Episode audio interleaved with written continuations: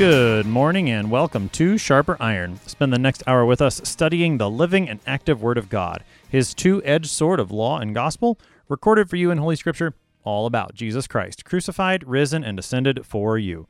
Thanks for tuning in this morning here on Worldwide KFUO. Christ for you, anytime, anywhere. I'm your host, Pastor Timothy Apple of Grace Lutheran Church in Smithville, Texas. Sharper Iron is underwritten by the Lutheran Church Extension Fund, where your investment helps support the work of the Lutheran Church Missouri Synod. Visit lcef.org for more information. On this Monday, August 17th, we are beginning a new series here on Sharper Iron that will take us through the book of Ruth. This short narrative serves as an excellent follow up and a foil to our trip through the book of Judges. The events recorded in Ruth take place during the same time in Israel's his- history, in the days when the judges ruled. The book of Judges has shown us a portrait of Israel as a whole, and it was a time of great unfaithfulness. But the Lord always preserves for himself a faithful remnant, people who cling to his promises even when idolatry surrounds them. And that's what we see in the book of Ruth a faithful family, even during a faithless time. And from this family, even from the foreigner who joins herself to the people of the one true God, we will see that God is busy preserving the line of the Savior, Jesus Christ. Today's text to get us started into this wonderful book is Ruth chapter 1, verses 1 through 22. To help us sharpen our faith in Christ as we study God's Word today, we have with us regular guest, Pastor Chris Hull. Pastor Hull serves at Zion Lutheran Church in Tomball, Texas. Pastor Hull, welcome back to Sharper Iron. Brother Apple, thank you for having me. It's always fun time. As we get started this morning, Pastor Hull, not only with Ruth chapter 1, but with the book as a whole, give us some background information on the book, some of those basic things you might learn in a Bible class when it comes to what's this book all about? What do you know anything about author, date? Let's talk a little bit about that before we jump into the text. One thing you always look at with a book of the Bible is who wrote it. And we don't really have a lot of information on who wrote the book of Ruth. And that can be confusing sometimes. So we have other books in the Bible like this, like Hebrews. We can try to guess who wrote it, but we don't have absolute certainty. So if you look in your study Bible, you see under there it says author unknown. Um, but one could say that this is someone who's recording the Word of God, that we may see this line continuing, because as the book ends in chapter 4, we see Boaz leading to Obed, which leads to Jesse, which leads to David. So you see this beautiful theme running throughout the book of Ruth of faithfulness. Ruth is a Moabite, and you have El, El, I can never pronounce this guy's name, Elimelech, something like that.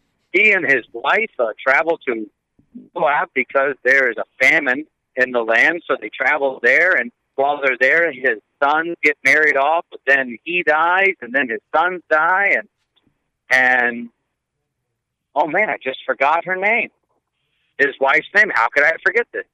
Naomi. Naomi. Naomi. I was like, where was I? It's Naomi. I don't know. It's it's oh, oh, it's not Oprah. I always call her Oprah, the daughter-in-law, but that's not her name. It's Op. How do you? Opar. Orpah. I guess is it? Orpa is what yeah, I would Orpah. say. Orpah. You're I doing always all- said Oprah because my mom would. You're doing all the hard work for me, Pastor Hull. You're, Yeah, you're just, I tell you. I can't mispronounce My it now. mom would read this to me growing up, and she would say Oprah just to make me giggle and laugh. And so now every time I get there, I think, you know, all of a sudden she's going to tell everybody to look under their seat because they all get a gift. You know, you get a book and you get a book, something like that. But that doesn't happen in the book of Ruth. I tried finding it, it doesn't happen. So you have Naomi and you have these two daughters in law, and it's just a fantastic narrative of God's mercy and you see this great conversion in Ruth. She doesn't continue worshiping her false god. She, as we'll read in chapter one, says, Your God will be my God. And we have this beautiful story of conversion. Like Luther always says, God will always find for himself a church, find for himself a people. And you see that in the book of Ruth. It's great stuff. I appreciate you taking us already to the end of the book of Ruth because that is something that we shouldn't lose sight of here is that the reason that Ruth is a very important Old Testament narrative is because it does record for us the line of the promised offspring that was given way back in Genesis chapter 3 where the Lord is speaking to the serpent, and he tells the serpent that the seed of the woman is going to come and he's going to crush your head. And throughout the Old Testament, that is the narrative that the authors of the Old Testament, whoever they are, the prophets, that's the way that the the New Testament refers to the Old Testament when we don't know the author. So the prophet who wrote the book of Ruth, he's concerned with that above all else. This line of the promised seed, the savior who is coming. And and that's where the genealogy at the end of the book is so important. And I that's one reason why I think it it's important for us to read Ruth right after we've read Judges because in the book of Judges, sometimes that's not quite as apparent as what is happening with that line of the seed. And Ruth puts it right back in front of us that this is what it's all about. And this is what the Lord is doing throughout the Old Testament, through the sins and the unfaithfulness of his people, through the faithfulness of his people, as we do see in this book. What is he doing? He's always preserving that line of the seed. And the book of Ruth gives that to us front and center. It's and we don't want to lose sight of that either, because as you said, Pastor Hull, this is a, a, a nice little narrative. It's a great story, but that's the point is to remind us this is where the line of the Savior is going. The Lord is indeed fulfilling that promise. And and that's why I before I did this study today, I just sat down and read through Ruth. It's only four chapters it could take you 10, 15 minutes just to read through it. You don't have to skim it. I mean, read it and then go back to chapter one and slow down and read through it. Because then you have the purpose of the narrative. You get to that ending, the genealogy. You see the faithfulness of Ruth, the compassion and mercy of Boaz. You see this blessed exchange language throughout it. So the whole book is you could say, oh, it's this nice story of a girl finding a husband. Yeah, that's great. But it's inevitably preaching and teaching you who Jesus is for you. And then, of course, we'll see Ruth's name pop up again in, in Matthew's genealogy, where he mentions both Ruth and Rahab. So we see a Canaanite, a Moabite, they're in the mix of the whole genealogy. They're in the mix there. Jesus didn't come to die just for one people, but for all people. Right. Lots lots of important connections here in the book of Ruth that will take us into the New Testament and as you said, always preaching Christ for us. So, let's go ahead and start looking here in chapter 1. As you said, it is a very short book. It's only going to take us 4 days here on Sharper Iron to get through. We're going to take one chapter a day. The narrative really divides nicely like that into four small scenes. And so the first scene is chapter 1, 22 verses for us to consider today. So Ruth 1 verse 1 and following. In the days when the judges ruled, there was a famine in the land, and a man of Bethlehem in Judah went to sojourn in the country of Moab, he and his wife and his two sons. The name of the man was Elimelech, and the name of his wife Naomi, and the names of his two sons were Mahlon and Chilion. They were Ephrathites from Bethlehem in Judah. They went into the country of Moab and remained there. But Elimelech, the husband of Naomi, died, and she was left with her two sons. These took Moabite wives. The name of the one was Orpah, and the name of the other Ruth. They lived there about ten years, and both Mahlon and Chilion died, so that the woman was left without her two sons and her husband. All right, we'll pause there, Pastor Hull. So, the opening of the book, it's the days when the judges ruled. We don't know exactly where within that period it occurs, but it's during that time. And there's a famine in the land, and you've got an Israelite who leaves with his family to go dwell somewhere else. Now, hopefully, if, if we know our Old Testament, this is ringing some bells where an Israelite leaves his country because of a famine. These these folks go to Moab. I guess the the question we should talk about a little bit, Pastor Hull, is is is this the right move to make to leave the promised land and go to a foreign country? What do you think? Well, we see it recorded in the text, right? You see uh, Israel does this. There's famine in his land, so he travels away. Abraham travels away from famine. And you see God guiding them along the whole way. He's the one sending them this way. And this can be tricky for us. I, as I was reading it, I almost thought of the church and how she has dealt with things now in this famine we're dealing with. Um, as I talk to a lot of my church members, They, they say they miss a lot of aspects about church right now. They love that we have services still, we can worship together, but there's all these things they missed about worship. And it's kind of like, well, maybe we've made those things into a God. We've started worshiping these things falsely, and that's what's happening with the judges. You see falsehood constantly, worshiping false gods, rejecting God as the one true God. And as Luther will make the point in a lot of his writings, God will send you away or cast you out, make your life worse even in order that he can make it better. Not better in like a Joel Osteen way better, but better in the way that he desires you to have a greater life, the life that lasts unto eternity. So, a mis- I mean, this isn't, a lot of us would say this is a mistake, but no, it's not. This is God working out their salvation in a way that they can't understand. Hmm. I, I think I think that's a, a good way to look at this. Whether or not leaving the promised land for Moab was exactly the right thing to do, we could probably find reasons to say, yeah, that was the right thing to do, and also reasons to say, no, they shouldn't have done that. In in either way, though, the Lord is at work. He's directing the events toward the salvation of the people who are involved in this story and toward the salvation right. of the whole world as well. I mean, it's one of the amazing things about this chapter and really the whole book is the way that the Lord not only works for the people who are involved, but we see him taking those events and then working salvation for the history of the whole world. And this this one little Moabitess, Ruth, just from these actions of faithfulness on her part and being brought up into the story of God, I mean, she ends up with her name in the genealogy of Jesus, which is just a fantastic thing to see. And so I, I think that I think that's a good way to look at it, is to see right or wrong, the Lord guiding the events toward the salvation of these people and the salvation of the world. Exactly. And, that's the thing is that's why Habakkuk is such a great book to read when he says, What are you up to, God? And God tells Habakkuk, I can't even tell you because you wouldn't believe me if I told you. so our our job is to be humble before God, knowing that yes, He knows what is best for us, even when at, this, at that time we may think God is punishing us, hmm. uh, chastising us, hating us.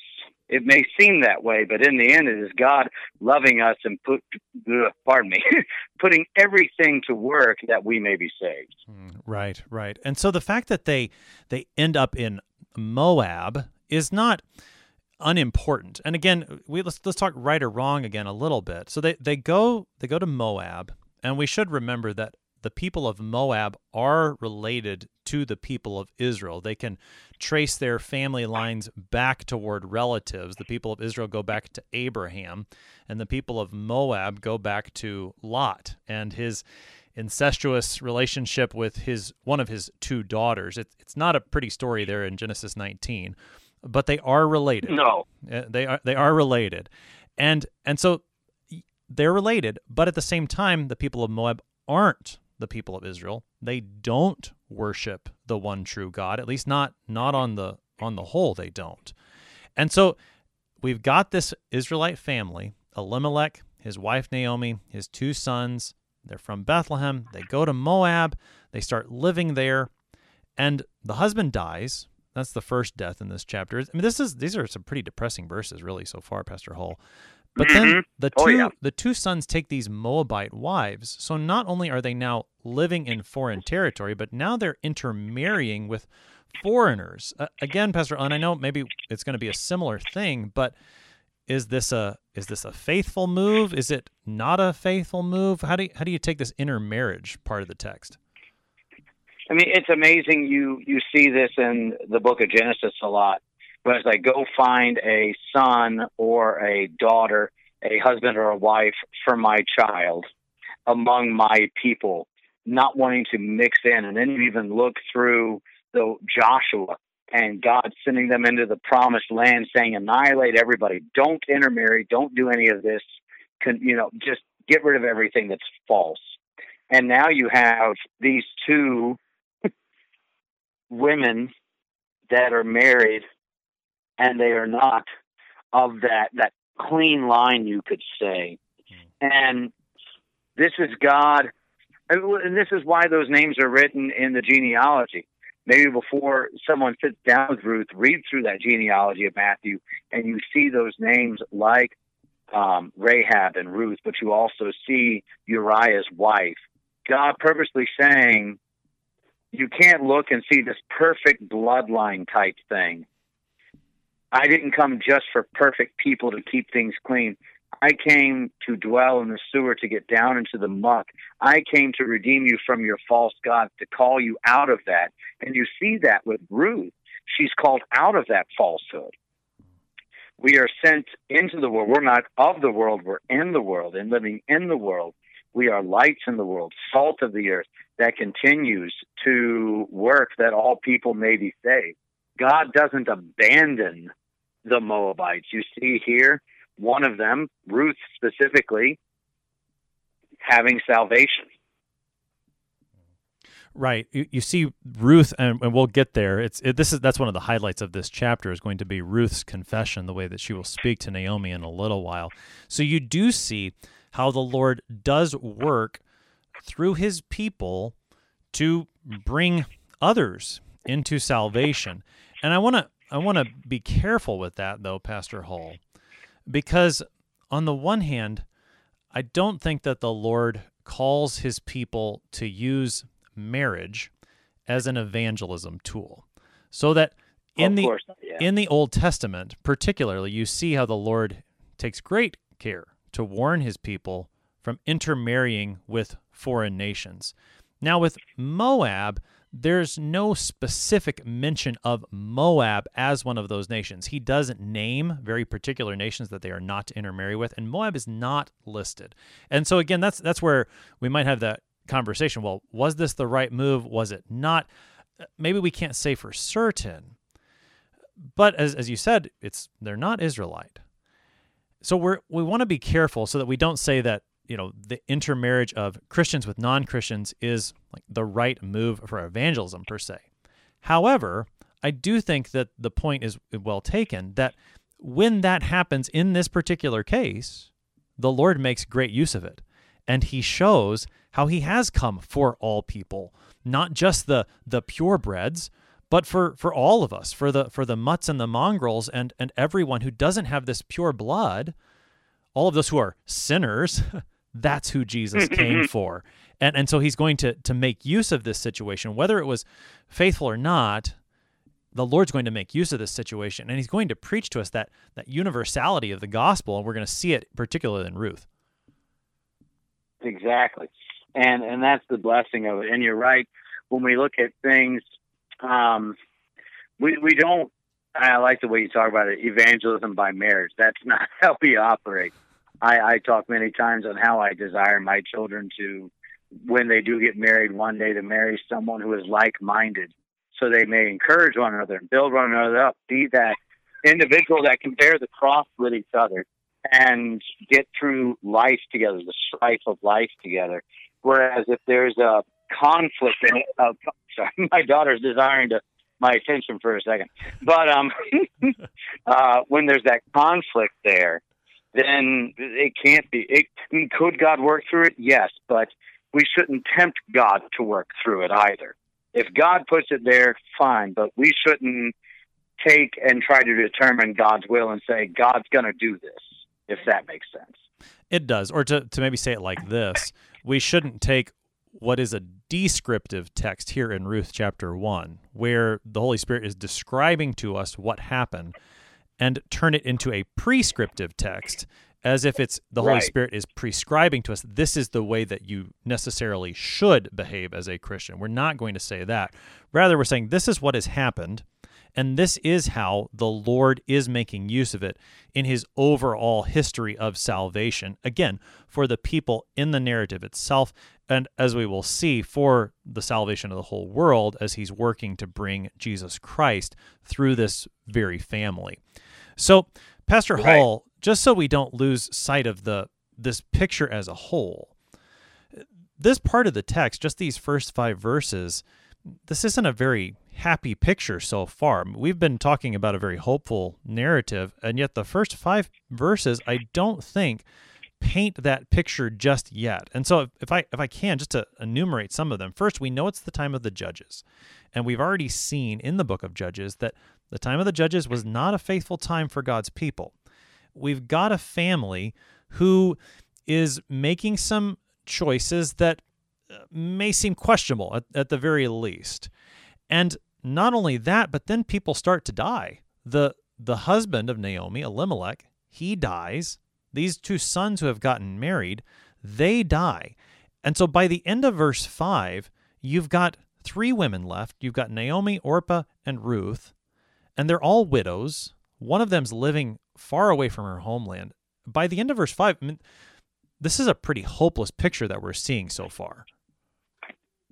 It's like a Paul Gerhardt hymn. You know, it's like it's very it's it's very and I do we have any hymns based on Ruth, really? That's a good question.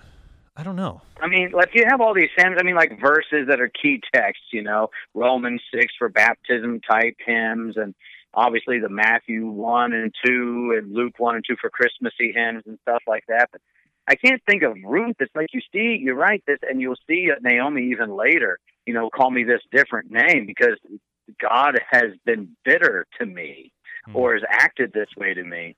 Um, I was just talking with a, a great lady this morning. Uh, she's lost both of her parents in the last seven years, and just the grief that comes with it. And she said to me, "You know, I know how you feel, Chris, it, it, or I know you know how I feel because I've lost my mother as well." And I said, "Well, I kind of know how you feel. I don't know exactly." And the reality is, that we're both grieving. We both have crosses. We both have burdens, and that's why we have to be here for one another. Because if not, we won't have that reminder from outside of us that Christ does love us, that God does love us that he is not going to abandon us. Because when we look at our experiences, and that's really, I've been preaching this a lot lately, we must look at God by means of his word, not by means of our experience. Mm. Because if you look by experience, especially these first five verses, God despises us rather than cherishes us and desires nothing but good for us eternally. That that's one of the great temptations of the devil, I think, is that we would judge what God thinks of us based on our experiences rather than based upon his word. Because you're right, whenever we start to judge what does God think of me based on the way my life is going, well, sometimes mm-hmm. some. I mean, that that's maybe the book of Job, and I, I do think I actually had that in my notes later on. I think Naomi ends up very much like Job in the way that this chapter is going to end for her, mm-hmm. and, and, the way that she mm-hmm. speaks.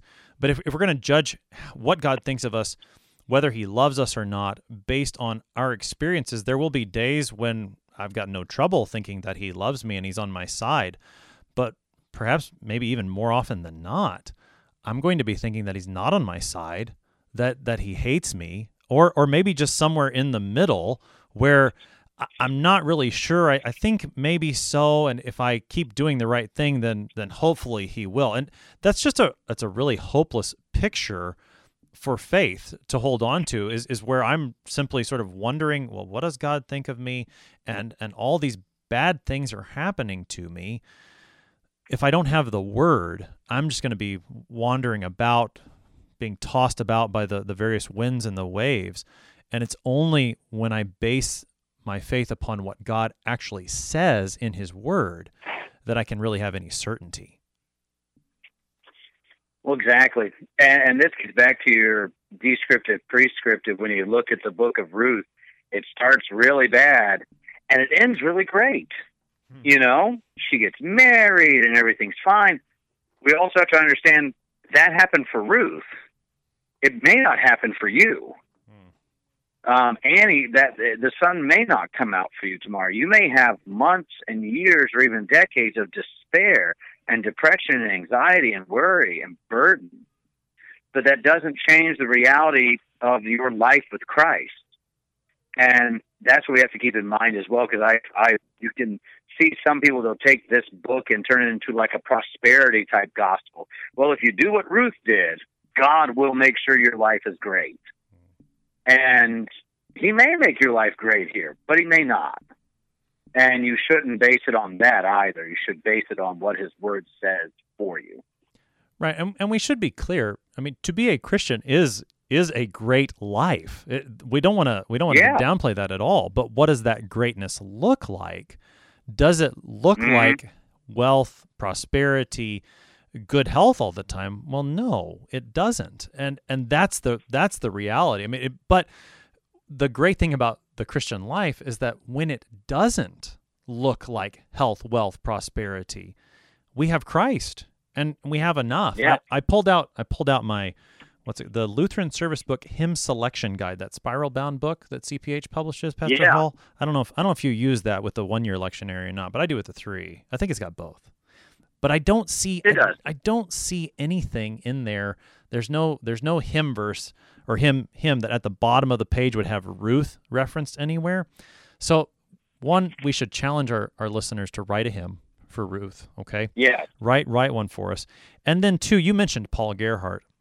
And I think that that's a Yeah. good a good thing to bring in bring up that and the, the hymn that came to my mind for Paul Gerhardt that might help us a little bit is in Lutheran Service Book it's it's, it's number 756 why should cross and trial grieve me and I Mhm. mean it's just a Yeah. it's a fantastic hymn if you've never sung it sing it for sure Oh, and uh, there's just so much there and, and we're coming up on a break but that it stands a four in lutheran service book that i, I think gets it what Mhm. we're talking about which says from god's joy can nothing sever but then why? And this is what gerhardt invites us to sing with him. For i am his dear lamb he my shepherd ever. I am his because he gave me his own blood for my good by his death to save me. And the rest of that hymn talks about you know god will sometimes send, send us days of gladness sometimes days of sadness.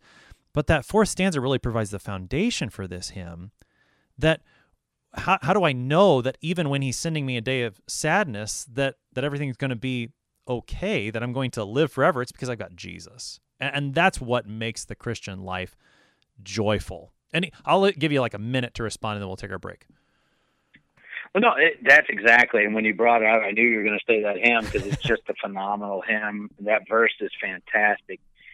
When we look at what is a good life for the Christian, it is a life with Christ. Where Christ is, there I am. Mm. And that is my blessing. And I desire everyone else to be there with me. So that's a that's a pure evangelism. Is I'm not doing it for numbers or doing it to feel good. I'm doing it because I know what a blessing it is for me. Therefore, I want my spouse, I want my children, I want my friends, I want everyone I know to know this blessing as well. That if I'm poor or rich, healthy or sick, I am joyful because of who Christ is for me. That I am reconciled, my friendly relationship with my Father in heaven restored because of Jesus. And there's nothing better than this. So that no matter how bitter the days, I am pleasant and at peace in Christ. You're listening to Sharper Iron here on KFUO. Going to take a short break, but we'll be right back. Please stick around.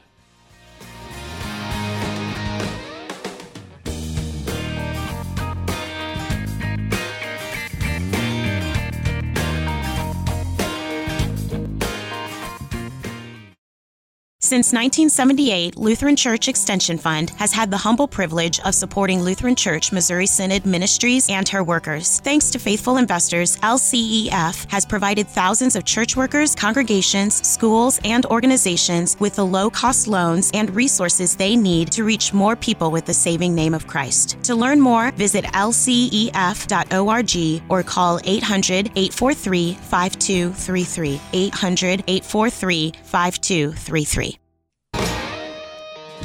Welcome back to Sharper Iron. It is Monday, August 17th, and we are studying Ruth chapter 1, verses 1 through 22. We've got Pastor Chris Hull with us. He serves at Zion Lutheran Church in Tomball, Texas. Pastor Hull, prior to the break, we looked at those first five verses where we meet the people in this account, and we've seen that this Israelite family who has moved to Moab, all the men have died. The only ones that are left are Naomi and her two Moabite daughters in law, Ruth and Orpah. So let's see how the text continues. We're in verse 6 of Ruth chapter 1. Then she, Naomi, arose with her daughters in law to return from the country of Moab, for she had heard in the fields of Moab that the Lord had visited his people and given them food. So she set out from the place where she was with her two daughters in law, and they went on the way to return to the land of Judah. But Naomi said to her two daughters in law, Go, return each of you to her mother's house. May the Lord deal kindly with you, as you have dealt with the dead and with me. The Lord grant that you may find rest, each of you in the house of her husband. Then she kissed them, and they lifted up their voices and wept. And they said to her, No, we will return with you to your people. But Naomi said, Turn back, my daughters. Why will you go with me? Have I yet sons in my womb that they may become your husbands? Turn back, my daughters. Go your way, for I am too old to have a husband. If I should say I have hope, even if I should have a husband this night and should bear sons, would you therefore wait till they were grown? Would you therefore refrain from marrying? No, my daughters, for it is exceedingly bitter to me for your sake that the hand of the Lord has gone out against me. Then they lifted up their voices and wept again. And Orpah kissed her mother in law, but Ruth clung to her. We'll pause there, Pastor Hull.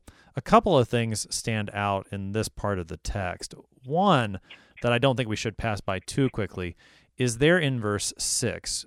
The situation seems pretty hopeless coming out of verse 5, but there's at least a glimmer of hope, I think, in verse 6, where Naomi hears that the Lord has visited his people and given them food.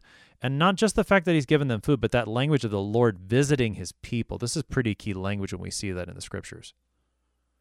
hmm Well, and you, you see this language come in like the Gospels, you know, the Lord has come and visited his people. And when you visit someone, it means you're happy with them. I mean, I, I don't plan a visit to go see someone I'm angry with. I plan a meeting or something like that. But to go visit somebody is someone I delight in their company. I want to do something for them and be with them. God visiting his people is because he takes delight in them.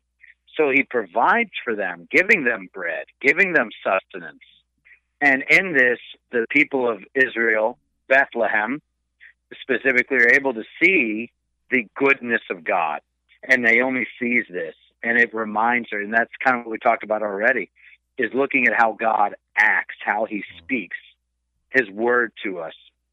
That's what grants us joy. He visits us to comfort us, to assure us that he does care about us. So Naomi's got this hope, then this glimmer of hope. Now she's she's not experiencing it fully yet at this time.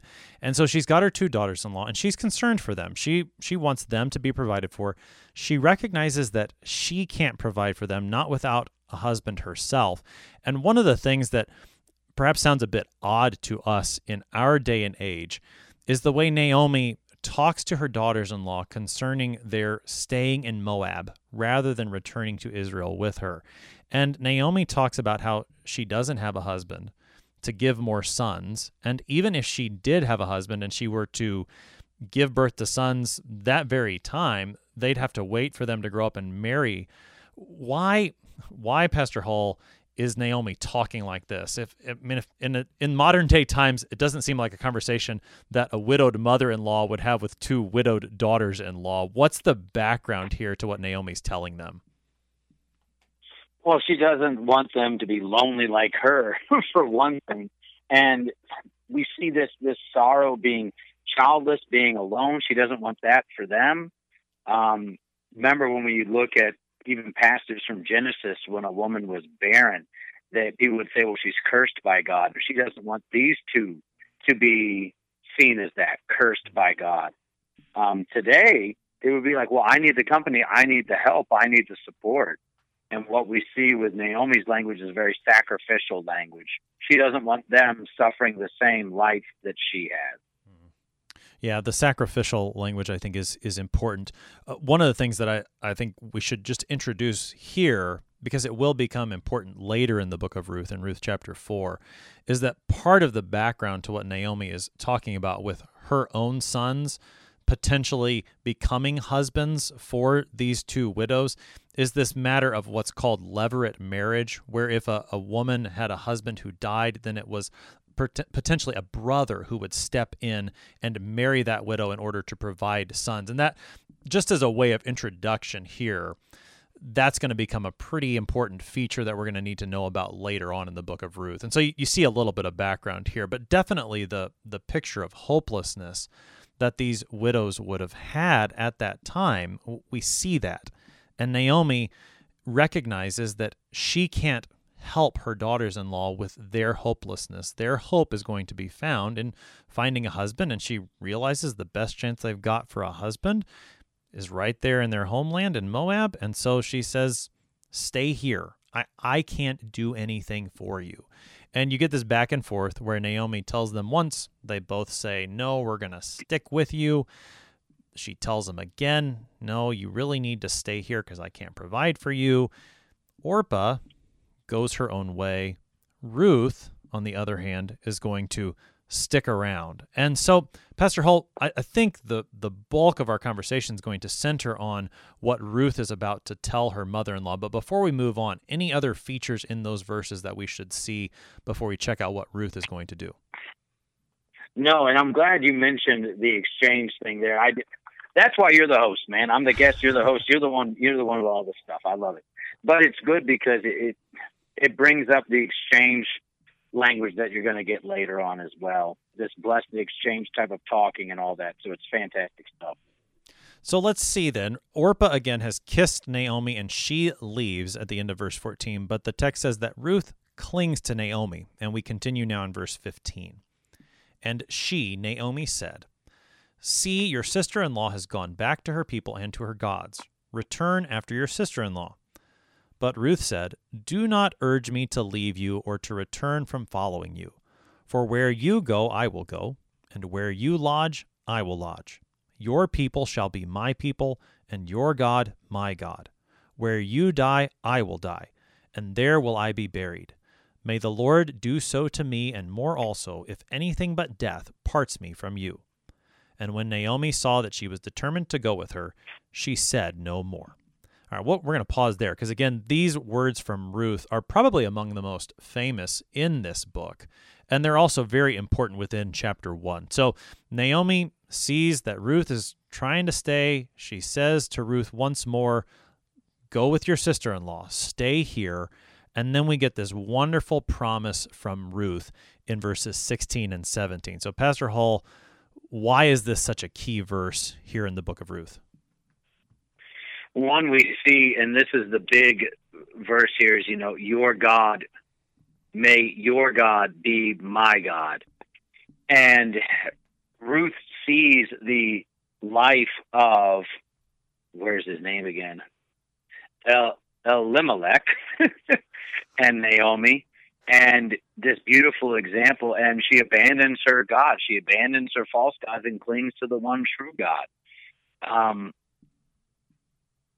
when people are con- when God saves somebody, He saves them body and soul. He saves them from their life. Our life is completely changed, and with Ruth, her life is completely changed in, in this interaction with Naomi. God changes her completely, and where she goes, she will follow her. This disciple type language that she will go where this God is, and she's even taking an oath by this God. She's not saying, May the God that I have worshiped hold me to this, but may the Lord do so to me and more also, if anything but death part me from you. She is confessing the faith of the one true God. And this has happened because of her being with Naomi and seeing this life. It's a great example for us when, um, as Lutherans, we hold to the examples of the saints and that our the way we conduct ourselves is a great proclamation of the life we have with Christ. Um, we can't just go to church Sunday and then live like functional atheists throughout the week. We imitate Christ, we mirror Christ, not and, and not and this is with good works, you know, but inevitably it's in being merciful and patient and forgiving and compassionate, being as Christ is to us praying that God be lenient to me, therefore we are lenient and forgiving to others. And with Ruth here, we see God claiming her whole life. And that's the best part. Um, one blessing I know you, Brother Apple, have and I have is being in the, the greatest state in the Union of Texas. Not of Texas as if its own union. Maybe one day it will be again. You never know. Um, but in Texas, we have a great jeweler uh, James Avery, mm. and they have a great wedding band that is this verse Whether you goest, I will follow. And that's the wedding ring I have. And that's the reality is in marriage, your life has completely changed. It is a new life. It is a union. And Ruth is united not just to Naomi, but now to the one true God as well. That's the the key, the center of this promise, this oath that she makes to her mother-in-law that your people shall be my people, your God shall be my God. And I, I appreciate the way that you've brought out for us what this says about the witness that Naomi has given to the one true God. And I think really the whole family of Elimelech, this verse speaks toward that. That even as we were talking about this before the break, whether or not their move to Moab and their intermarriage with Moabites was the right move to make, they have not forsaken the faith, even in doing that. They have clung to the one true God. His word was a part of their own family lives, and that word that they would have spoken to each other now has been heard by Ruth. It has been believed by Ruth according to the Holy Spirit. And I know there's perhaps some difference of opinion here in the way people will read Ruth and how much she really is confessing or, or not. But I'm I'm inclined to agree with you, Pastor Hull, that this is almost a conversion maybe isn't quite the right word, but but a moment of this is where she confesses her faith in the one true God. And that's really what we should notice above and beyond all other things. And then of course the way that as you pointed out, that confession does then influence her body and soul. This is who she believes is the true God, Yahweh the Lord. So what's she going to do? She's going to stick with his people. Just like those who are Christians, what do they do? They stick with the Lord's people, His church. Um, and I think you're seeing all of this here just in this simple confession of faith from Ruth. Well, and, it's beautiful. Um, you see this language with um, uh, Peter and John. But Lord, to whom shall we go? You have the words of eternal life. And this is uh, this is what discipleship looks like: is following Christ. I want to be where Jesus is. And that, yes, that is a divine service. That is worship. It's where his word is. It's praying with your brothers and sisters. It's bearing burdens with each other. It's treating one another as we desire Christ to treat us. Maybe, and that's the fun part, right? Is treating one another as we believe Christ should act toward us. And that is merciful and gracious. And it's fun times.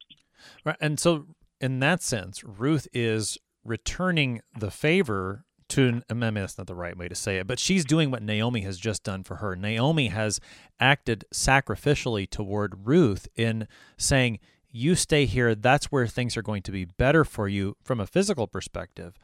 Now Ruth is saying the same thing to her. No, I'm not going to stay here because it maybe it's going to be better for me from a physical perspective, but it's not going to be better for me from a spiritual perspective. I need to be where the Lord and his people are.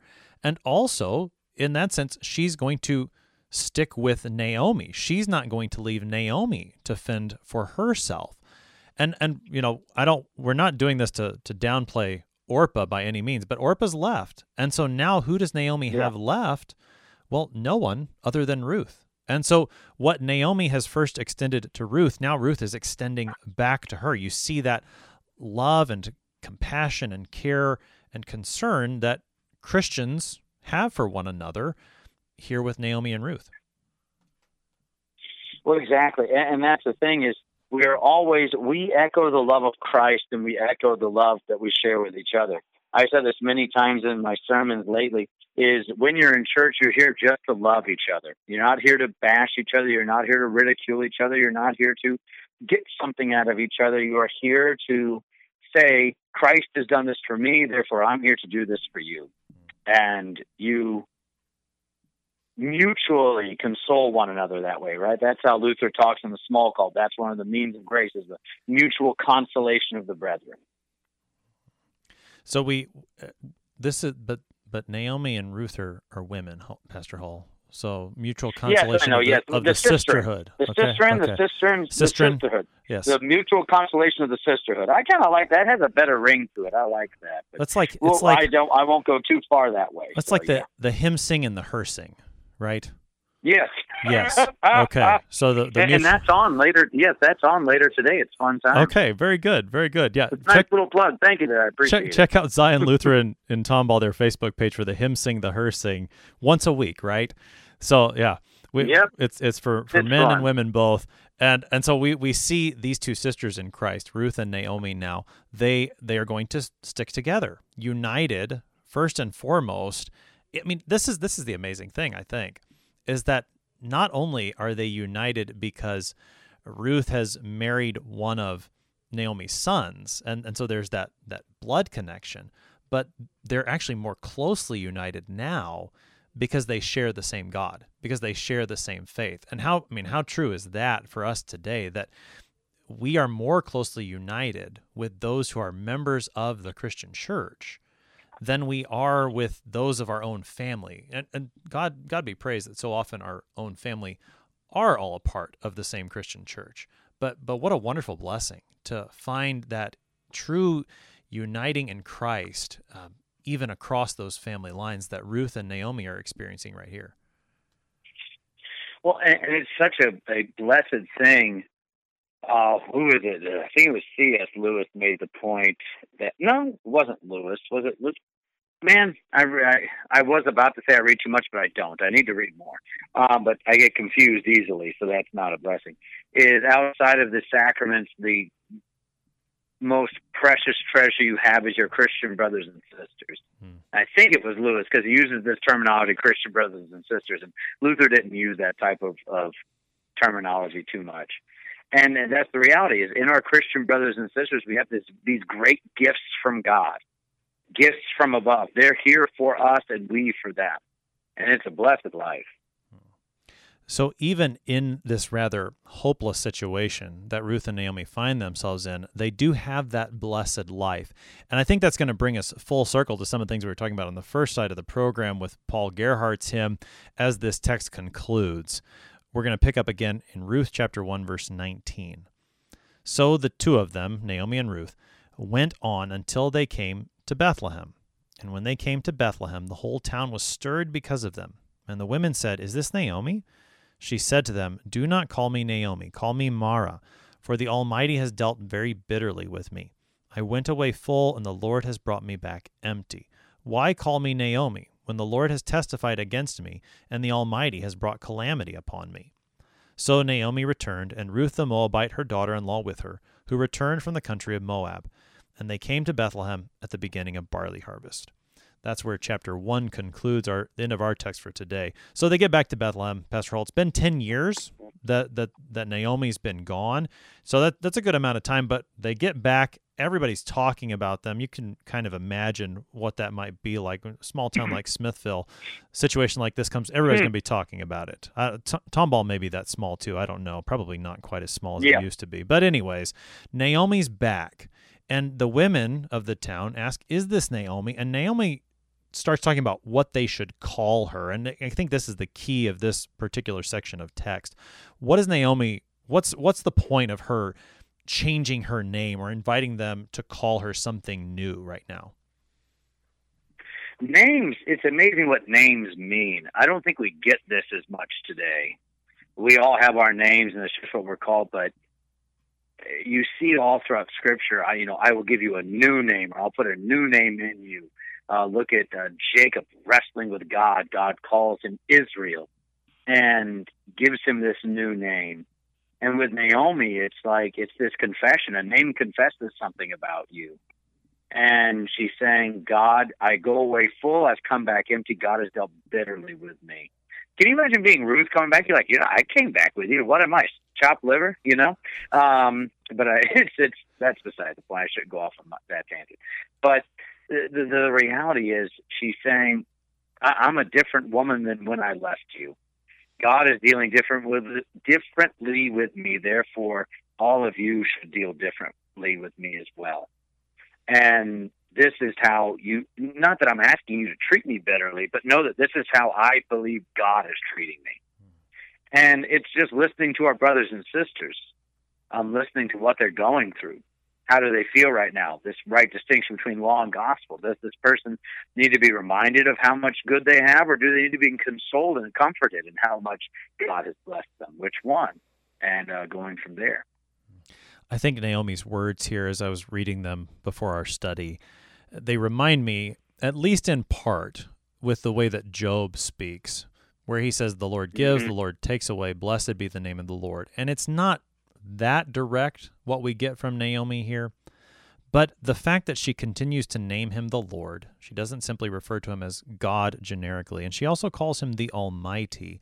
I think we, we see at least a recognition from Naomi that, yes, the Lord has, well, to use the words of Paul Gerhardt's hymn, the Lord has given her days of sadness, but he knows how best to bring those to an end one way or another, mm-hmm. whether it happens in this life or it happens at the resurrection.